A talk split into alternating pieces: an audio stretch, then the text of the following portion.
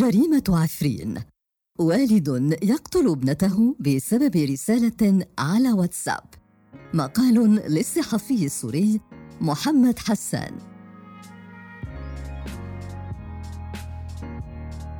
قتلت فتاة مهجرة من مدينة عفرين في ريف حلب الشمالي على يد والدها بعد تعذيبها وضربها بعنف بحجة أنها تتحدث إلى شخص غريب عبر الواتساب.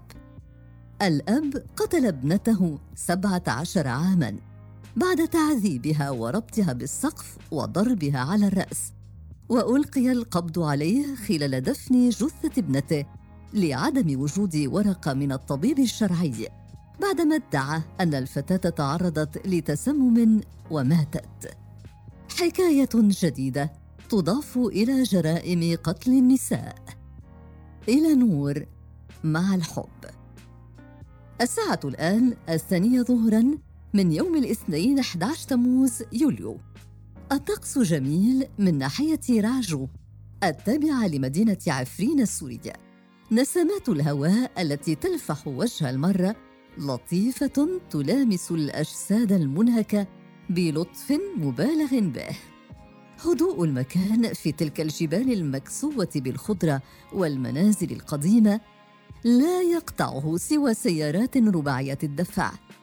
تحمل جنود فصائل الجيش الوطني الموالي لتركيا وهي تجوب شوارع المنطقة قبل أن تختفي في الشوارع الضيقة بين الجبال. سيارات بات أهل المنطقة يتمنون أن لا تتوقف بجانبهم بخاصة الكرد منهم. لما تحمله من موت وكراهية بين جنباتها. الحصان الذي جر مخيلتي للكتابة عن هذه القصة صعد إحدى تلال المنطقة بعناء شديد قبل أن ينحدر بها الآن بصخب وجلبة إلى أسفل التلة. ثمة في البعيد وإلى اليمين قرية حاجيكو التي يسمع نباح كلابها وعلى يساري بين بساتين الزيتون رابية جرداء. لفحتها الشمس وحفرت سيول الأمطار فيها أخاديد شبيهة بندوب الجراح التي لم تندمل بعد المشهد الأول المنزل. على أطراف قرية حاجيكو كان منزل صغير بابه خشبي. سقفه مغطى بجذوع الأشجار والقش وفوقه طبقة طينية صمدت لقرون. أكاد أجزم أن من أعدها. وهبه الله سر صناعة طينة الحكمة التي استخدمها القدماء لإغلاق مداخل كنوزهم المخبأة. بعد المدخل فسحة واسعة أعدت للضيوف. في اليمين غرفة نوم. الباب الفاصل بينها وبين الفسحة عبارة عن قطعة قماش. في الجهة اليسرى غرفة صغيرة بباب معدني صدئ وإلى جوارها حمام صغير لا ماء فيه. في القسم الأيمن من المنزل ينام رب العائلة ميم عين وزوجته. أما القسم الأيسر من المنزل فتعرف من تلقاء نفسك أنه خاص بالأطفال من خلال بقع الصدأ العالقة على ملابسهم نتيجة احتكاكهم بباب الغرفة في كل مرة يدخلون أو يخرجون. هذه العائلة وصلت إلى هنا من قرية الأبزمو في ريف حلب الغربي. ولم يعد أفرادها يستذكرون تاريخ خروجهم ووصولهم إلى هنا. ففي تلك الأيام التي مضت كان هناك ما يشغل تفكيرهم من تدبر أمور الحياة وما يخفيه مستقبل مجهول لهم ولأقرانهم. المشهد الثاني اليوم السابق نور. في طرف رابية الجرداء تجلس نور تارة وتارة أخرى تسير بمحاذاتها بثوبها الأزرق وحجابها البني الذي بهت لونه لكثرة تعرضه للشمس بقوامها الممشوق المقاوم. تمسك نور هاتفها وترفعه إلى الأعلى للحصول على تغطية جيدة تتيح لها تلقي رسائل واتساب غير مبالية بحافة الأخدود الذي تقف بقربه. يا لهذه الرابية كأن غضبا الهيا حل بها. نور غادرت قريتها الأم حين كانت في الثانية عشرة والآن تبلغ السابعة عشرة. باتت شابة جميلة ولديها معجبون غير أنها لا تبالي بالزهور التي يرسلونها مع أطفال القرية الصغار مقابل بعض السكاكر. لديها من يحتل تفكيرها. حبيب تسرق الوقت والفرص للحديث معه ومراسلته محاولات نور لالتقاط شبكة الجوال يقطعها صوت سعال والدها الجاف.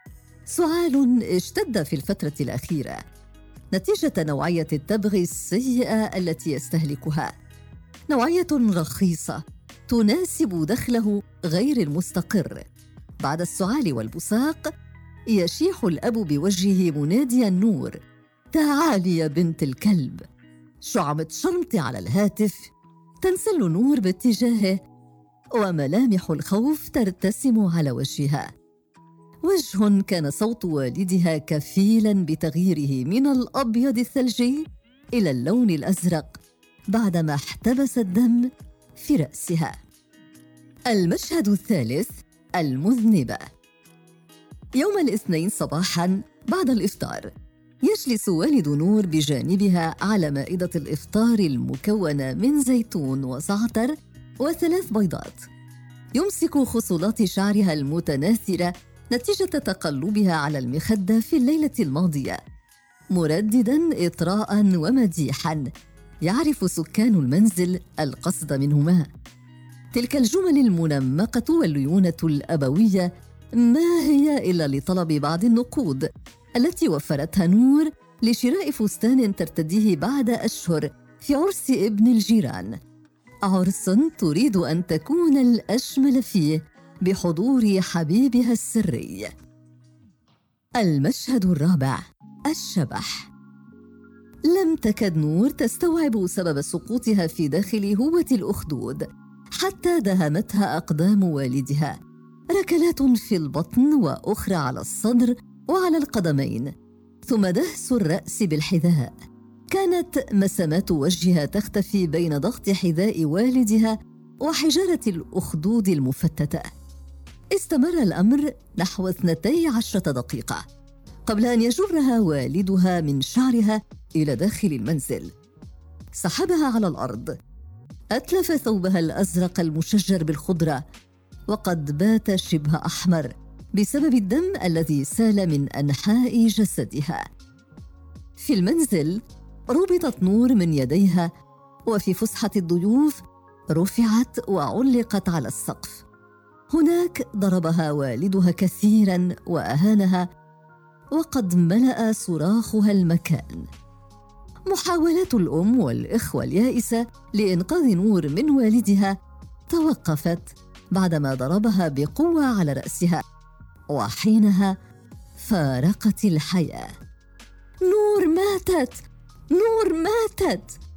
نور ماتت يا الله! رددت الأم وجلست تبكي تحت جثتها المعلقة على السقف. المشهد الخامس تسمم. بعدما جلس على عتبة الباب الخشبي شرب الأب ثلاث سجائر متتالية ثم عاد مخاطبا أفراد العائلة بعيون القاتل المتعطش للدم. ما بدي ولا نفس. ولا دمع عليها الشر.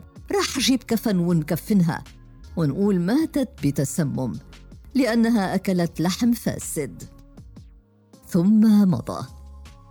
المشهد السادس القبر.